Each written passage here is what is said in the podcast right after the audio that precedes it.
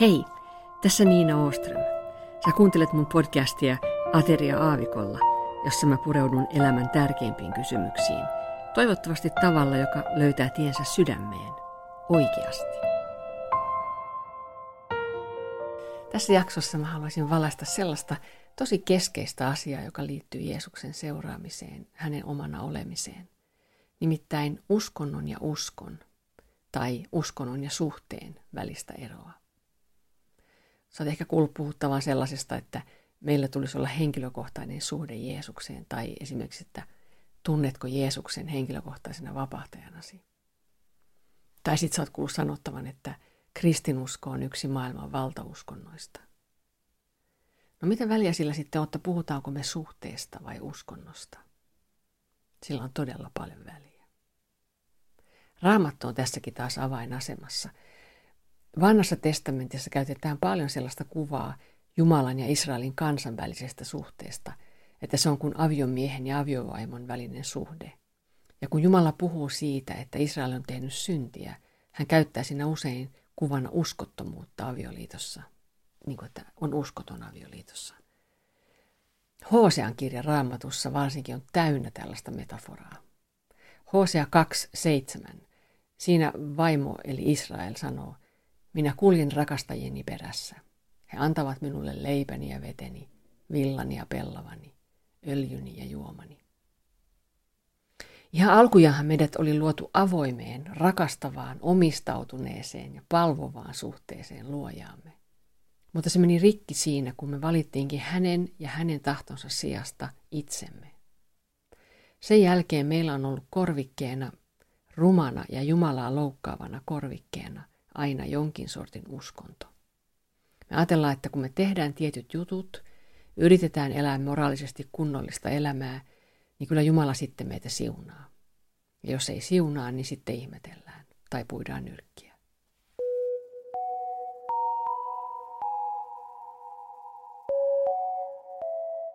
Uudessa testamentissa sama teema jatkuu. Mä otan siitä nyt tässä yhden esimerkin, jonka Jeesus esitti. Luukas 15. Jeesus kertoo siinä kahdesta veljeksestä. Tämä on siis se kertomus, joka yleensä tunnetaan tuhlaajapoikavertauksena. Tässä muuten ihan sivujuonteena mä haluan muistuttaa, että tällaiset väliotsikot, mitä meidän raamattuihin on paljon myöhemmin lisätty, ei välttämättä aina ole kovinkaan valaisevia ja ne voi vähän viedä huomiota pois olennaisista asioista. Esimerkiksi tässä se, että se toinen, eli se vanhempi veli, ja yleensä aika lailla ilman huomiota, vaikka siinä on tosi paljon tärkeää pointtia. Jeesus itsekin aloittaa sanomalla, eräällä miehellä oli kaksi poikaa. Ja mä jatkan nyt tästä, mä, mä luen raamatusta. Nuorempi heistä sanoi isälleen, Isä, anna minulle se osa omaisuudesta, joka kuuluu minulle. Niin isä jakoi omaisuutensa poikien kesken. Muutaman päivän kuluttua nuorempi pojista kokosi kaiken, mitä omisti, ja matkusti kaukaiseen maahan. Siellä hän tuhlasi koko omaisuutensa viettäen paheellista elämää. Kun hän oli tuhlannut kaiken, tuli siihen maahan ankara nälänhätä, ja hän alkoi kärsiä puutetta. Silloin hän lyöttäytyi erään sen maan kansalaisen seuraan, ja tämä lähetti hänet tiluksilleen sikoja paimentamaan. Hän olisi halunnut ravita itsensä palkohedelmillä, joita sijat söivät, mutta niitäkään ei kukaan hänelle antanut. Silloin hän meni itseensä ja sanoi, kuinka monella minun isäni palkkalaisella on yllin kyllin leipää, mutta minä kuolen täällä nälkään. Minä nousen ja menen isäni luo ja sanon hänelle, Isä, minä olen tehnyt syntiä taivasta vastaan ja sinun edessäsi. En ole enää sen arvoinen, että minua kutsutaan pojaksesi. Tee minut yhdeksi palkkalaisistasi. Niin hän nousi ja lähti isänsä luo. Kun hän vielä oli kaukana, hänen isänsä näki hänet ja tunsi sääliä. Isä juoksi häntä vastaan, sulki hänet sylinsä ja suuteli häntä hellästi. Poika sanoi hänelle, Isä, minä olen tehnyt syntiä taivasta vastaan ja sinun edessäsi. En ole enää sen arvoinen, että minua kutsutaan pojaksesi. Mutta isä sanoi palvelijoilleen, tuokaa nopeasti parhaat vaatteet ja pukekaa hänet niihin. Pankaa sormus hänen sormeensa ja kengät hänen jalkaansa. Tuokaa syöttövasikka ja teurastakaa se. Nyt syödään ja iloitaan, sillä tämä minun poikani oli kuollut, mutta heräsi eloon. Hän oli kadonnut, mutta nyt hän on löytynyt. Ja he aloittivat ilonpidon. Mutta vanhempi poika oli pellolla. Kun hän oli palaamassa ja lähestyi taloa, hän kuuli laulun, soiton ja karkelon. Hän kutsui luokseen yhden palvelijoista ja tiedusteli, mitä oli tekeillä.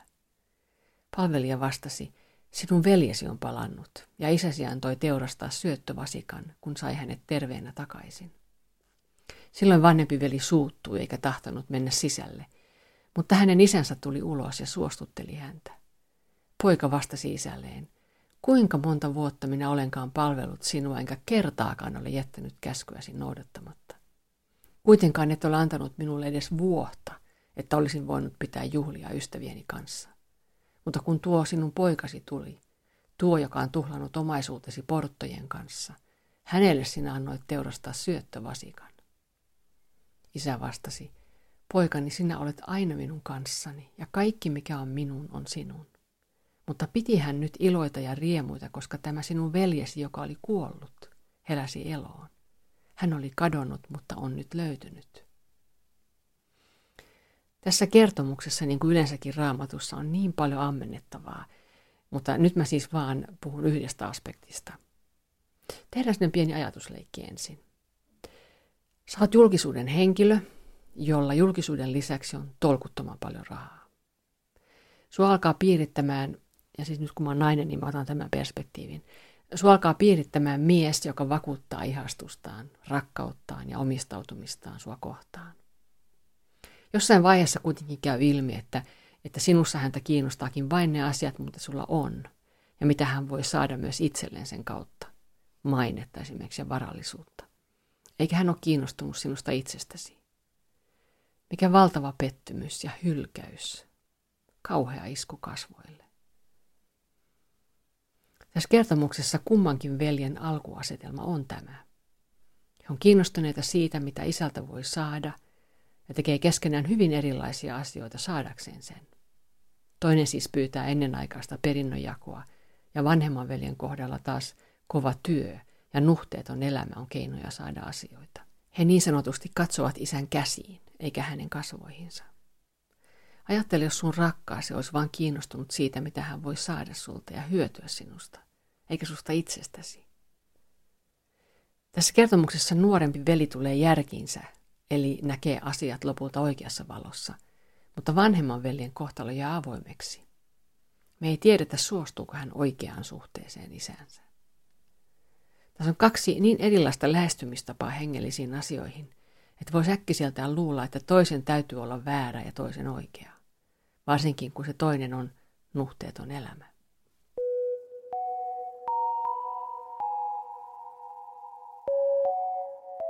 Mutta kristinusko ei ole kumpaakaan näistä, eikä näiden sekoitus, eikä näiden kultainen keskitie. Se on jotain aivan muuta. Se on sen näkemistä, ymmärtämistä, että itsessämme ei isän läheisyyteen päästä, vaan siihen tarvitaan hänen kutsunsa ja että hän sitä haluaa. Ja sitä hän haluaa. Oletko sitten se nuorempi tai vanhempi veli tai jotain siltä väliltä. Isä kutsuu sua kotiin osaksi perheväkeä, lapsekseen. Ja siinä ei puhuta uskonnosta, asioiden suorittamisesta. Se on lapsen suhdetta isäänsä. Isä rakastaa, isä tietää mikä on parasta, ja isä on uhrannut kalleimpansa, että voisi saada sut lapsekseen. Ja sä lapsena oot hänelle kuuliainen, koska sä tiedät nyt, että hän rakastaa sinua. Toisessa korintolaiskirjassa kuudennessa luvussa on tämmöiset sanat, ensin jäi 16. Jumala on sanonut, minä olen asuva heissä ja kulkeva heidän keskellään. Minä olen oleva heidän Jumalansa ja he minun kansani. Sitten hypätään yksi ja yli ja sitten jäi 18. Ja olen oleva teidän isänne ja teistä tulee minun poikiani ja tyttäriäni, sanoo Herra, kaikki valtias.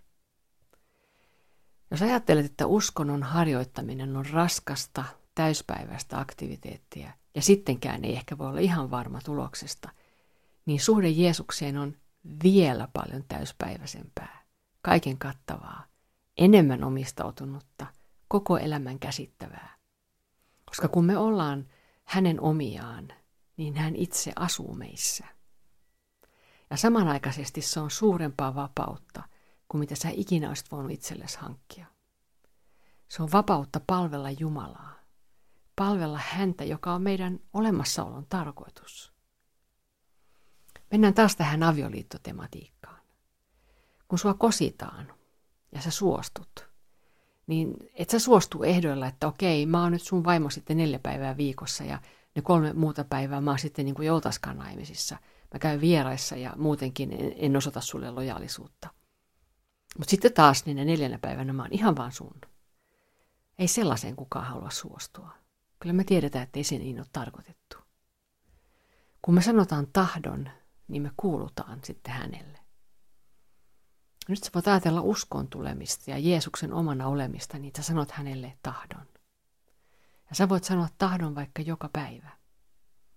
Sä et siis sano, kyllä voin, kyllä osaan, vaan sä sanot tahdon. Tahdon olla sinun. Tahdon seurata sinua. Tahdon tehdä sen, mitä sinä tahdot. Uudessa testamentissa sama jatkuu, kun meille selviää, että Jeesus on lunastanut itselleen morsiammensa, eli seurakunnan, eli meidät, jotka ollaan hänen. Efesolaiskirja 5, ää, siellä lukee näin. Miehet, rakastakaa vaimoanne, niin kuin Kristuskin rakasti seurakuntaa ja antoi itsensä alttiiksi sen puolesta, että hän sen pyhittäisi, puhdistaen sen vedellä pesten, sanan kautta, ja asettaisi eteensä kirkastetun seurakunnan, vailla tahraa, ryppyä tai muuta sellaista, pyhän ja nuhteettoman. Samoin jokaisen miehen tulee rakastaa omaa vaimoaan niin kuin omaa ruumistaan. Joka rakastaa vaimoaan, rakastaa itseään. Eihän kukaan ole koskaan vihannut omaa lihansa, vaan hän ravitsee ja vaalii sitä niin kuin Kristuskin seurakuntaa. Sillä me olemme hänen ruuminsa jäseniä. Sen tähden mies luopukoon isästään ja äidistään ja liittyköön vaimoonsa, ja ne kaksi tulevat yhdeksi lihaksi. Tämä salaisuus on suuri, minä tarkoitan Kristusta ja seurakuntaa.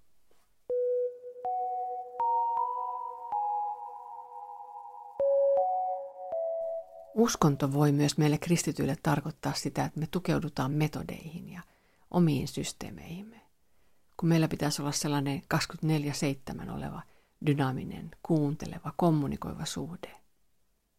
Me voitaisiin olla vapautettuja, mutta se ei oikein meille kelpaa. Me halutaan aina jonkinlainen uskonto. Se on meillä vähän niin kuin perusasetuksena. Silloin me niin kuin ajatellaan, että me, saa, että, että me jollain tavalla hallitaan elämää. Me ollaan kontrollissa. Uskonto eli asioiden suorittaminen, että me saataisiin siitä etuuksia Jumalan edessä, periaatteessa voi johtaa meidät joko ylpeyteen tai epätoivoon.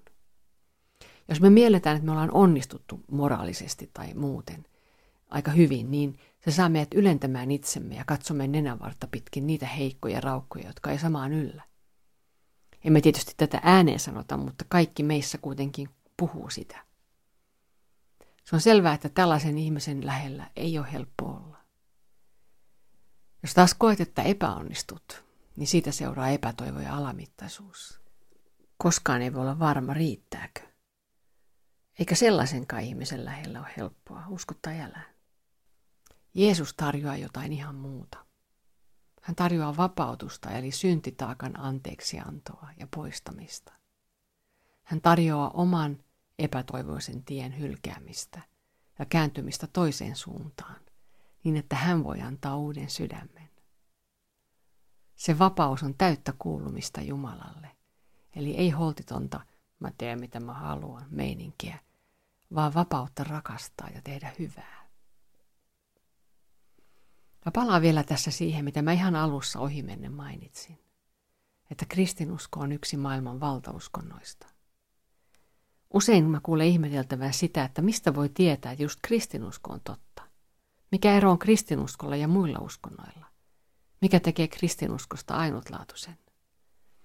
No kaikissa muissa uskonnoissa, siis kaikissa, isoissa ja pienissä ja myös meidän omissa henkilökohtaisissa privaattiuskonnoissa, ihminen palvoo jotakin ja yrittää omin voimin, omilla teoillaan kiivetä tämän Jumalansa luokse, saavuttaa oikeutuksen, täyttymyksen. Hän ehkä haluaa mielittää kristinuskon Jumalaa, saavuttaa pelastuksen, päämäärän, täyttymyksen. Mutta ainoastaan kristinuskossa Jumala itse tulee alas ihmisen luo Jeesuksessa ja täyttää sen, mitä me ei voitu täyttää. Eli suhteesta on kysymys. Suhteessa kommunikoidaan, eikö niin? Puhutaan ja kuunnellaan. Suhteessa ollaan lähellä eikä pidetä toista etäällä. Herra on kyllä valmis olemaan lähellä. Kysymys on siitä, halutaanko me. No itse asiassa käsittämätöntä armollisuutta Jumalan puolelta, että hän on valmis, että hän odottaa meitä. Kaiken järjen mukaan meidän pitäisi olla jonossa odottamassa mahdollista kymmenen minuutin audienssia kaikkivaltian luona. Mutta kaikkivaltias tulikin itse alas meidän luokse. Vielä lopuksi pikku ajatuslekki. Sä oot ruokakaupassa ostoksilla ja yhtäkkiä sä näet seuraavassa hyllyvälikössä tunnetun uutisankkurin, jonka kasvot on niin tutut TVstä ja ehkä naisten lehdistä. Ja koska näin on, niin ensimmäinen reaktio ehkä on sanoa, että hei, se ja se, ja ruveta juttelemaan. Se luulee, että tuntee hänet. Mutta uutisankkuri katsoo sua niin kuin ventovierasta katsotaan ja sanoo ihan syystä, että sori, mä en tunne sua. Sä tajuat, että ei sulla olekaan mitään asiaa hänen lähelleen. Loppujen lopuksi on ihan ymmärrettävää, miksi Jeesus sanoo Luukkaan evankeliumissa, luku 13 näin. Kun talon isäntä on noussut ja sulkenut oven, te jäätte seisomaan ulkopuolelle ja alatte kolkuttaa ovea sanoen, Herra avaa meille, mutta hän vastaa teille, en tunne teitä, enkä tiedä mistä olette.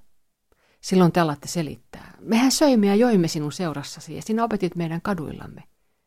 Mutta hän sanoo, en tunne teitä, enkä tiedä mistä olette.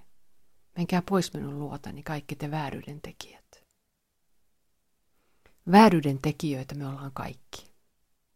Mutta se, joka antaa pelastaa itsensä, saa tulla sisälle valoon ja lämpöön. Saa kuulua Jumalan perheväkeen. Se, joka antaa vapauttaa itsensä, eikä enää pane vastaan ja yritä itse, saa vapauttavan tuomion synneistään. Se, joka kääntää selkänsä entiselle tiellensä, saa vihdoin hengittää vapaasti. Kiitos, kun sä oot ollut kuulolla. Tavataan taas ensi kerralla.